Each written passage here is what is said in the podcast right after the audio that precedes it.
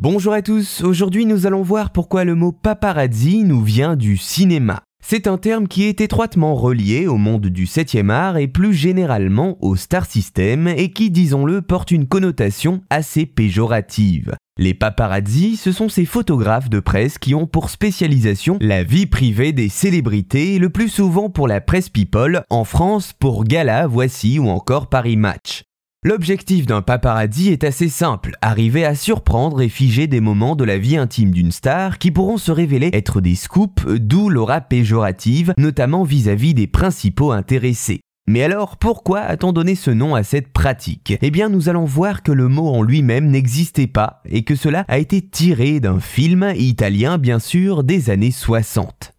L'origine de cette pratique peut être associée au début de la photographie, au moment où entre autres le célèbre français photographe Nadar retrouve des tirages de clichés qu'il avait pris d'amis à lui qui avaient récemment accédé à la célébrité, même si j'en conviens cela ne correspond pas à la définition moderne du terme.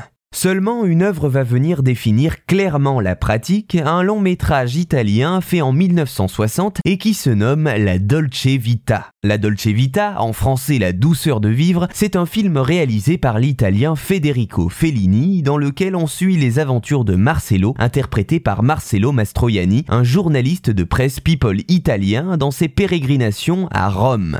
Cet homme dans ses aventures est souvent accompagné d'un jeune photographe du nom de Coriolano Paparazzo. De paparazzo, on passe à paparazzi au pluriel en italien, et cela était fait. Le mot paparazzi sera sorti du domaine cinématographique pour s'appliquer à tous les chasseurs d'images dans la vie réelle. Mais alors, que signifie ce mot s'il n'existait pas avant? Eh bien, Federico Fellini a construit le nom paparazzo à partir de deux termes italiens, papatacci qui désigne des petits moustiques d'une partie de l'Italie et razzi qui qualifie les éclairs d'un flash. Le terme paparazzi en lui-même est donc déjà péjoratif dans sa construction, étant donné qu'il peut s'apparenter à une sorte de petit nuisible lançant des flashs. Voilà, vous savez maintenant d'où vient le terme paparazzi du film La Dolce Vita de Federico Fellini.